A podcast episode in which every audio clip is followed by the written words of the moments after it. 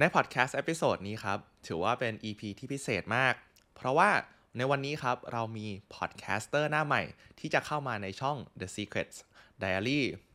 และเช่นเคยครับผมเชื่อว่าผู้ฟังหลายๆท่านที่กำลังฟังผมอยู่ก็ติดตามผมมาจากช่องของ The Library ใช่ไหมครับแล้วในคลิปแรกที่ผมได้มีโอกาสได้เปิดตัวเนี่ยพี่ลอนเขาก็ได้พูดถึงเรื่องของการขอคอมเมนต์จากผู้ฟังทุกท่าน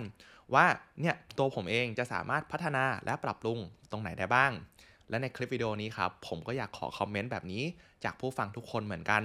เพื่อที่ว่าพอดแคสเตอร์หน้าใหม่ครับเขาจะได้เติบโตแล้วก็กลายเป็นคนที่สามารถแชร์ความรู้ที่มีประโยชน์ให้กับทุกคนได้ครับ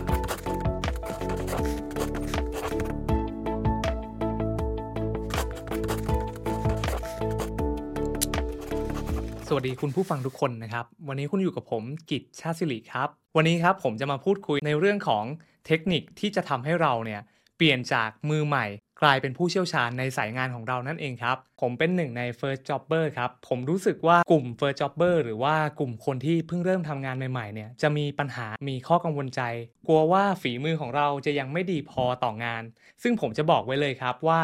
ไม่ต้องกลัวครับเพราะมันยังไม่ดีพอแน่นอนครับแต่ผมไม่ได้จะมาซ้ำเติมนะครับผมเนี่ยจะมานำเสนอ5แนวคิดที่จะช่วยให้เราเปลี่ยนจากมือใหม่สู่ผู้เชี่ยวชาญในสายงานของเราเริ่มต้นที่หัวข้อแรกกันเลยครับหัวข้อแรกของเรานะครับมันคือเรื่องของการเดินทางไกลพันลี้เริ่มต้นด้วยก้าวเล็กๆเพียงก้าวเดียวเท่านั้นคำพูดนี้เป็นสุภาษิตจีนที่มาจากเล่าจื้อครับมันอาจจะฟังดูไม่ได้หวือหวาอะไรมากนะแต่ความหมายของมันลึกซึ้งสุดๆไปเลยครับการเดินทางไกลในที่นี้ผมมองว่ามันเป็นเป้าหมายหรือว่าเป็นจุดประสงค์ของเราครับอย่างเช่นนะครับถ้าคุณมีความฝันว่าอยากเป็นคุณครูที่นักเรียนรักหรืออยากเป็นนักขายที่ขายของเก่งที่สุดในโลกอันนี้มันล้วนเป็นจุดหมายในการเดินทางของเราครับผมเองก็มีเป้าหมายมีความฝันที่อยากออกเดินทางเหมือนกันครับแต่ทุกครั้งที่ผมอยากออกเดินทางเนี่ยผมรู้สึกว่าเป้าหมายของผมมันใหญ่มากๆมันทำให้เวลาที่เราคิดถึงจุดหมายที่เราจะไปเนี่ยอุปสรรคต่างๆระหว่างทางมันเข้ามาในหัวเต็มไปหมดเลยครับเราอาจจะคิดว่า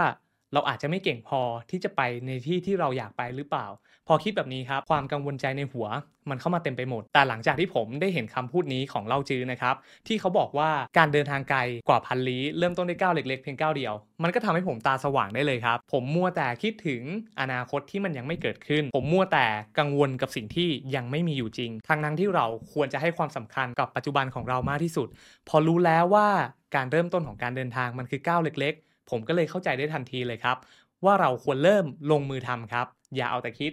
ลงมือทำในสิ่งที่มันเล็กน้อยที่สุดง่ายที่สุดแต่มีความสม่ำเสมอยกตัวอย่างให้คุณผู้ฟังเห็นภาพนะครับถ้าเราอยากจะเขียนนิยายดีๆสักเล่มนึงโอ้โหถ้ามาจินตนาการถึงขั้นตอนหรือว่ากระบวนการทำงานของมันแล้วเนี่ยมันหลากหลายองค์ประกอบมากเลยครับทั้งการคิดคาแรคเตอร์ตัวละครการเลือกใช้คำศัพท์ให้เหมาะสมการคิด mood and tone การวางโครงเรื่องท้อเลยครับพอพูดหัวข้อพวกนี้ออกมาแต่ครับสิ่งที่เล่าจื้อเขาสอนไว้ก็คือเริ่มทำเลยครับคุณอาจจะเขียนสิ่งที่คุณนึกออกสัก1ย่อหน้าหรือไม่ก็ลองวางโครงเรื่องคร่าวๆดูครับแค่ลิสต์ออกมาเป็นข้อเล็กๆก็พอครับลองเขียนเนื้อหาสัก1ย่อหน้าและ1ย่อหน้าตรงนั้นเวลาเราสะสมไปเรื่อยๆมันจะกลายเป็น1หน้าจาก1หน้าที่เราสะสมมันจะกลายเป็น1บทและจาก1บทก็จะทำให้นิยายของเราเสร็จสิ้นแบบสมบูรณ์ครับนี่แหละครับคือพลังของการเริ่มต้นด้วยก้าวเล็กๆกับการเดินทางไกลกว่าพันลี้หลักการนี้พวกเราสามารถนำไปปรับใช้ได้เช่นกันนะครับไม่ต้องกลัวครับเพราะว่าอนาคตของเรามันไม่มีอะไรแน่นอนการเดินทางไกลกว่าพันลี้ของเรามันกำลังรอคอยจุดเริ่มต้นอยู่ครับผมไม่สามารถบอกได้แล้วก็ไม่มีอะไรรับประกันด้วยครับว่าการที่คุณออกเดินทางมันจะทำให้คุณประสบความสำเร็จหรือว่าไปถึงที่หมายได้แต่ผมสามารถรับประกันได้เลยครับว่าถ้าคุณไม่ยอมเริ่มลงมือไม่ยอมเริ่มก้าวแรกคุณไม่มีทางไปถึงอย่างแน่นอนอันนี้ 100% เลยครับแล้วต่อมาครับแนวคิดที่2ที่ผมคิดว่ามันน่าสนใจมากๆนั่นก็คือพลังของการสะสมชั่วโมงบินครับถ้าพูดถึงปัญหาหลักๆของกลุ่ม First Jobber หรือว่านักศึกษาจบใหม่เนี่ยผมคิดว่าสิ่งที่สำคัญที่เราอยากได้มากที่สุดนั่นก็คือประสบการณ์ใช่ไหมครับดังนั้นครับการสะสมชั่วโมงบินมันก็จะทำให้เราเนี่ยมีความสามารถมากขึ้นเปลี่ยนจากมือใหม่ให้กลายเป็นผู้เชี่ยวชาญแต่ว่าจะสะสมชั่วโมงบินยังไงล่ะเพราะว่าเดี๋ยวนี้บริษัทต่างๆก็ส่วนใหญ่ก็จะมีเงื่อนไขใช่ไหมครับว่าจะทำงานได้ต้องมีประสบการณ์ก่อนทางที่เราเนี่ย ก็ต้องการประสบการณ์ตรงนั้นนั่นแหละครับจริงๆแล้วการสะสมชั่วโมงบินเนี่ยมันพูดถึงเรื่องเรียบง่ายในชีวิตประจำวันของเราได้เลยครับสิ่งที่เราสนใจอันนี้ก็เป็นการสะสมชั่วโมงบินนะครับสมมุติว่าเราอยากเป็นนักร้องเราชอบร้องเพลงเราสามารถฝึกซ้อมฝึกฝนอยู่ในห้องของเราได้อาจจะไม่ได้เป็นพื้นที่ที่มันยิ่งใหญ่อะไรมากแต่นั่นก็นับว่าเป็นการฝึกฝนเป็นการสะสมชั่วโมงบินเรียบร้อยแล้วครับแล้วก็เวลาที่เราเป็น first jobber นะครับทักษะต่างๆเราอาจจะยังไม่ได้มากพอแต่ว่าหลายๆคนเนี่ยจะไปติดกับดักก็คือการเน้นกับเทคนิคอย่างเช่นสมมติคุณเป็นนักร้องคุณก็จะไปดูเทคนิคการร้องเพลงเทพๆของเหล่าคนดังของผู้ที่ประสบความสำเร็จมามากมายแล้วแต่นั่นมันคือกับดักครับผมได้ฟังเรื่องนี้มาจากพี่ Lion The Library ของเราครับเขาบอกว่าการให้ความสำคัญกับพื้นฐานเนี่ยเป็นสิ่งที่สำคัญที่สุดเลยครับซึ่งพื้นฐานของเราตรงนี้ก็คือการเก็บชั่วโมงบินนั่นแหละครับคือการที่เข้าใจว่าเราทำงานนี้ไปทำไมการที่เราไปมุ่งเน้นกับเทคนิคมากเกินไปมันอาจจะทำให้เราสามารถทำงานออกมาได้ไวก็จริงครับแต่เราจะไม่เข้าใจรากฐานของมันและสุดท้ายครับสิ่งที่เราทำมันจะเป็นการทำงานแบบผิวเผินเท่านั้นครับกลับกันครับถ้าเราเรียนรู้ที่จะฝึกฝนในพื้นฐานมันจะทำให้เราเนี่ยสามารถนำไปต่อยอดในสิ่งที่มันซับซ้อนมากขึ้นได้นั่นเองครับเป็นธรรมดาครับเวลาที่เราเริ่มต้นทำอะไรครั้งแรกมันจะมีความผิดพลาดเกิดขึ้นมากมายเสมอมันเลยเป็นคำพูดที่ผู้ใหญ่เขาพูดกันติดปากไงครับว่ามันเป็นช่วงเวลาในการลองผิดลองถูกของเรานั่นเองครับลองเปรียบเทียบตัวเองเป็นนักเต้นก็ได้ครับคุณอาจจะต้องเต้นอยู่ท่ามกลางความอดทนและความภาคเพียรครับในช่วงแรกของการเต้นเนี่ยเวลาเราฝึกเต้นใหม่ๆเราจะรู้เลยครับว่าจังหวะการเต้นของเราเนี่ยมันจะดูขาดเกินเพลงมันอาจจะยากไปบ้างท่าเต้นมันอาจจะยากไปบ้างแต่ถ้าคุณสะสมชั่วโมงบินถ้าคุณฝึกฝนคุณจะเริ่มจับจังหวะของมันได้ดีขึ้นท่าเต้นที่เคยยากมันก็จะง่ายขึ้นสำหรับคุณแน่นอนครับว่ามันไม่มีอะไรที่สมบูรณ์แบบคุณอาจจะไม่ได้เต้นออกมาได้เพอร์เฟกต์ในทุกจังหวะทุกท่วงทำนองแต่ว่าผมเชื่อว่าการที่เราทุกคนเนี่ยเก็บสะสมชั่วโมงบินมันจะทำให้ในที่สุดแล้วเราก็จะกลายเป็นนักเต้นที่เป็นส่วนหนึ่งกับเพลงนั้นได้ลงตัวครับสำหรับผมแล้วนะครับการเดินทางไปสู่ความเป็นมืออาชีพมันไม่ใช่แค่การวิ่งระยะสั้นเท่านั้นครับผมมองมันเป็นการวิ่งมาราธอนครับผมคิดว่าเราต้องอุทิศทุ่มเทเวลาทุ่มเทจิตใจอาจจะต้องเผชิญกับวันร้ายๆบ้างเป็นปกติเราต้องรู้ครับว่านั่นคือปกติของเส้นทางที่เราเลือกที่จะไปผมไม่เชื่อในความสำเร็จชั่วข้ามคืนครับผมไม่เชื่อว่าความสำเร็จมันจะสามารถจุดประกายติดขึ้นมาเองได้คนที่เก่งๆหรือว่าคนที่ประสบความสำเร็จส่วนใหญ่เขาล้วนแล้วผ่านการเก็บชั่วโมงบินมาด้วยกันทั้งสิ้นครับซึ่งเราอาจจะไม่เห็นตอนที่เขาพยายามเราจะมาเห็นเขาอีกทีในวันที่เขาสำเร็จแล้วการสะสมชั่วโมงบินตรงนี้มันจะดูเป็นเรื่องที่มองเห็นได้ไม่ชัดแต่วันหนึ่งเมื่อชั่วโมงบินมันครบแล้วเมื่อมันถึงจังหวะเวลาที่ลงตัวมันจะส่องสว่างออกมาในตัวของคนคนนั้นเองครับและสิ่งสำคัญของการสะสมชั่วโมงบินนะครับสิ่งที่เราต้องเตรียมตัวด้วยอีกอย่างหนึ่งก็คือสภาพจิตใจของเรานั่นเองครับเพราะว่าในเมื่อเรากำลังใหม่กับสายงานหนึ่งเราอาจจะต้องเจอปัญหามากมายที่เราไม่เคยพบมาก่อนแต่นั่นแหละครับถ้าเราผ่านตรงนั้นไปได้ความเป็นมืออาชีพจะเกิดขึ้นกับเราครับต่อมานะครับแนวคิดที่3คือวิธีการสร้างความโชคดีให้ตัวเองครับคุณผู้ฟังเคยเจอบุคคลประเภทที่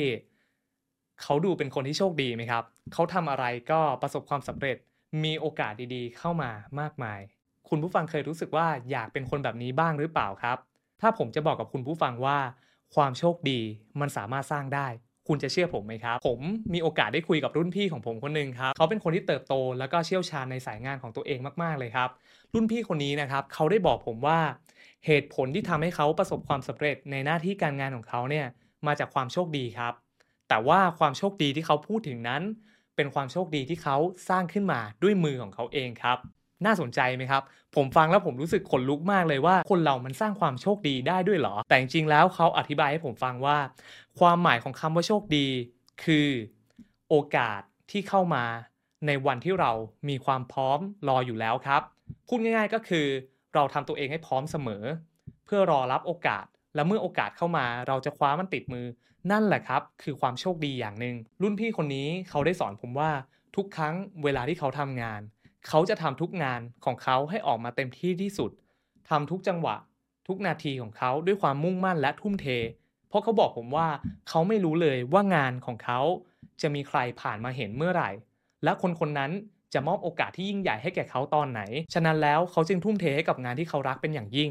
และสุดท้ายครับความคิดนั้นที่เขาคิดมันก็เป็นจริงครับมีผู้ใหญ่คนหนึ่งครับ ให้โอกาสเขาในการเข้าไปทำงานในบริษัทที่ใหญ่กว่าเดิมตำแหน่งที่สูงกว่าเดิมและเงินเดือนที่เพิ่มขึ้นหลายเท่าตัวแต่นั่นไม่ใช่ประเด็นครับประเด็นที่ผมจะพูดถึงก็คือ mindset ของเขานั่นเองครับ mindset ที่เขาใช้มาได้กำหนดโชคชะตาของเขาเอาไว้ตั้งแต่วันที่เขาคิดแล้วครับการเตรียมความพร้อมอยู่เสมอหมายถึงว่าเรารู้ว่าจุดแข็งจุดอ่อนของเราคืออะไรเราพัฒนาจุดแข็งและจุดอ่อนของเราถ้าเราปรับปรุงมันได้เราก็ควรที่จะปรับปรุงให้มันดีขึ้นครับและสิ่งสำคัญที่จะทำให้เราสามารถปรับปรุงจุดอ่อนและพัฒนาจุดแข็งได้นั่นก็คือการเรียนรู้ครับคนเราเนี่ยควรจะมีการเรียนรู้ตลอดชีวิตครับการเรียนรู้ในที่นี้ผมไม่ได้หมายถึงแค่เข้าเรียนในโรงเรียนหรือเรียนตามมหาวิทยาลัยนะครับคุณสามารถอ่านหนังสือก็ได้ฟังพอดแคสต์ก็ได้หรือคุณจะสนทนากับผู้คนที่มีประสบการณ์ในเรื่องนั้นๆอันนี้ก็เป็นการเรียนรู้อย่างหนึ่งละครับสิ่งนี้นะครับจะทำให้เรามองเห็นตัวเองได้ชัดเจนขึ้นแล้วเราก็จะมีความพร้อมและเมื่อวันหนึ่งครับเมื่อมีโอกาสเข้ามาเราจะสามารถคว้าโอกาสนั้นได้ติดมือและเราจะรู้ครับว่าการสร้างความโชคดีเนี่ยมันเกิดขึ้นได้จริงและสุดท้ายครับโอกาสมีไว้สำหรับคนที่มีความพร้อมอยู่เสมอการที่เราแค่ตั้งใจว่าเราจะทำอะไรให้สำเร็จมันไม่สามารถสำเร็จได้ครับถ้าเราไม่ลงมือทำและเรื่องหนึ่งที่ผมอยากให้ระวังนะครับก็คือต่อให้เราพร้อมแล้วแล้วมีโอกาสมาถึงก็ไม่ได้มีอะไรการันตีว่าเราจะทำโอกาสนั้นออกมาได้สมบูรณ์แบบ 100% ดังนั้นฝึกฝนและฝึกฝนต่อไปนี่คือหัวใจสำคัญของความโชคดีครับต่อมานะครับหัวข้อที่4แนวคิดที่ผมจะพูดถึงนะครับเป็นแนวคิดในเรื่องของการหาความสุขในการทำอะไรซ้ำๆให้เจอครับผมหยิบเรื่องนี้มาจากคำพูดของบูธลีครับเขาเคยพูดไว้ว่าเขาไม่กลัวหรอกคนที่ฝึกฝนเตะ 10,000 ท่าแต่เขากลัวคนที่ฝึกฝนเตะ 10,000 ครั้งด้วยท่าเดียวต่างหากคำพูดนี้สะท้อนให้เห็นว่าความเชี่ยวชาญและความเป็นเลิศเนี่ยมาจากการฝึกฝนเรื่องเดิมซ้ำๆอย่างลึกซึ้งอย่างเจาะจงครับบางทีนะครับการที่เราทำอะไรหลายๆสิ่งหลายๆอย่างมากเกินไปมันอาจจะทำได้เยอะก็จริงนะครับแต่ว่ามันเป็นการทำได้โดยผิวเผินเป็นการทำกว้างๆแต่ว่าเราจะไม่เห็นรายละเอียดสำคัญเล็กๆน้อยๆที่มืออาชีพเขามองเห็นกันครับผมยกตัวอย่างให้เห็นภาพง่ายๆนะครับคุณผู้ฟังลองนึกภาพถึงโอมากาเสะมื้อละ10,000 กว่านะครับคุณผู้ฟังสงสัยไหมครับว่าเชฟพวกนั้นเขาทำยังไงให้ไปสู่จุดนั้นได้การที่เขาเปลี่ยนจากเชฟธรรมดาที่ขายซูชิชิ้นละไม่กี่บาทไปสู่ราคาหลักหมื่นจริงๆแล้วเรื่องนี้มันก็เกิดมาจากการทำซ้ำนั่นแหละครับพวกเขาทำเรื่องเดิมซ้ำๆทำสิ่งที่น่าเบื่ออย่างเช่นการเตรียมวัตถุดิบการหาปลาการแร่เนื้อปลาการปั้นข้าวการหุงข้าวเรื่องพวกนี้มันธรรมดามากเลยครับมันซ้ำเดิมมากเลยแต่ว่ามันมีพลังของมันครับพอเชฟมืออาชีพเขาคลุกคลีกับสิ่งเดิมๆของเขามันทำให้เขาเห็นรายละเอียดเล็กๆน้อยๆครับเขาเห็นผิวสัมผัสของปลาแต่ละชนิดแตกต่างกันออกไปเขารู้ว่าในฤดูกาลนี้ควรใช้ปลาชนิดไหนต้องใช้ปลาจากแหล่งใดเนื้อถึงจะมีรสชาติตามที่เขาต้องการและการที่เขารู้ดีเทลพวกนี้แหละครับทำให้เขาสร้างสรรค์ซูชิแต่ละชิ้นออกมาได้เป็นเมนูที่น่าประทับใจและแปลกใหม่นี่แหละครับเลยทำให้เขาแตกต่างจากเชฟทั่วๆไปนี่แหละครับคือเคล็ดลับที่ทำให้เขาประสบความสำเร็จในวันนี้เรื่องนี้ครับเราสามารถนำมาปรับใช้ในชีวิตของเราได้เหมือนกันนะครับอย่างเช่นถ้าหากว่าคุณเป็นโปรแกรมเมอร์การที่คุณต้องเขียนโค้ดเดิมๆซ้ำๆเนี่ยก็อาจจะทำให้คุณรู้สึกเบื่อหน่ายได้แต่ถ้าคุณหาความสุขของมันให้เจอว่าคุณเขียนโค้ดนี้ไปเพื่ออะไรเขียนเพื่อสร้างสรรค์แอปพลิเคชันให้คนในสังคมได้ใช้ได้มีแอปพลิเคชันดีๆที่สามารถยกระดับชีวิตของพวกเขาขึ้นได้ทีนี้การทำซ้ำของคุณมันจะไม่ใช่เรื่องน่าเบื่อต่อไปแล้วครับถ้าคุณหาความหมายของมันเจอคุณจะเข้าใจว่า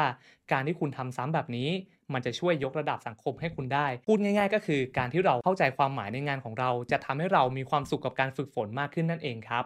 และการที่เราทำอะไรซ้ำๆนะครับผมเข้าใจดีเลยครับว่ามันก็ต้องใช้ความอดทนที่สูงมากแต่คุณผู้ฟังลองนึกถึงสิ่งที่เราจะได้นะครับเช่นคุณจะเป็นคนที่มีสมาธิที่ดีมากขึ้น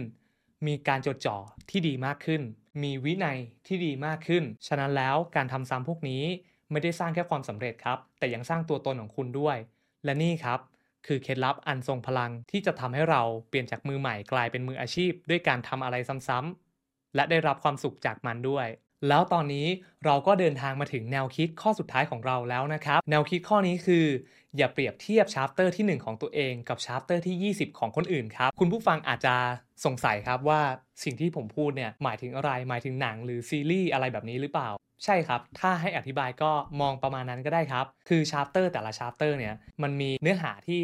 แตกต่างกันไปใช่ไหมครับมันมีจุดเริ่มต้นมันมีการเปลี่ยนผ่านมันมีการหักมุมมันมีอะไรหลายๆอย่างมากๆในระหว่างทางชีวิตของคนเราก็เหมือนกันครับบางทีครับการที่เราเป็นมือใหม่หรือว่าเป็น first jobber เป็นนักศึกษาจบใหม่เราก็มักจะนำความสามารถของตัวเองไปตัดสินกับคนเก่งคนอื่นๆเอาไปเปรียบเทียบกับไอดอลของเรานั่นแหละครับมันเปรียบเสมือนว่าเรานำ chapter แรกของตัวเองไปเปรียบเทียบกับ chapter ที่20ของคนอื่นซึ่งถ้าเรามาพิจารณาดูดีๆแล้วมันไม่ make sense เลยใช่ไหมครับที่เราจะเอาจังหวะชีวิตของเราที่เพิ่งเริ่มต้นเพิ่งค้นคว้าเพิ่งค้นหาตัวเองไปเปรียบเทียบกับคนที่เขาผ่านร้อนผ่านหนาวมามากมายแล้วมันจะทำให้เราเนี่ยหมดความสุขเปล่าๆครับและผมก็ยอมรับนะครับว่าผมเองก็เป็นหนึ่งในคนที่เคยติดกับดักเหล่านั้นครับผมเคยนำคุณค่าของตัวเองไปยึดโยงกับผู้อื่นด้วยการเปรียบเทียบครับผมเปรียบเทียบงานของผม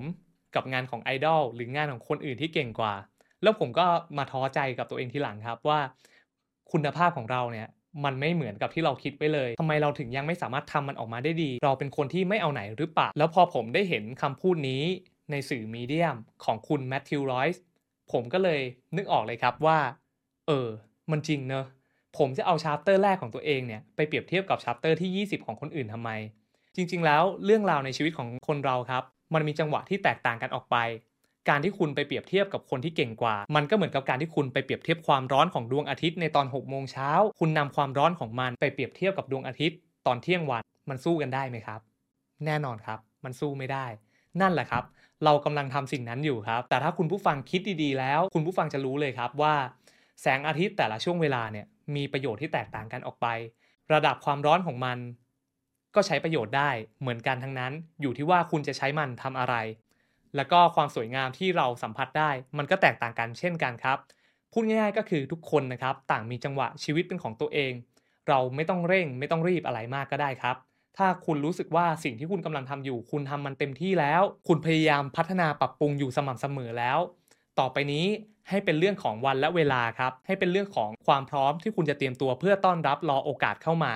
การที่เรานำตัวเองไปเปรียบเทียบกับคนเก่งอยากให้มองเป็นให้เขาเป็นแรงบันดาลใจของเราดีกว่าครับมองเห็นข้อดีของเขามองเห็นสิ่งที่เขาทำและตั้งเป็นเป้าหมายว่าสักวันเราจะเก่งให้ได้แบบเขา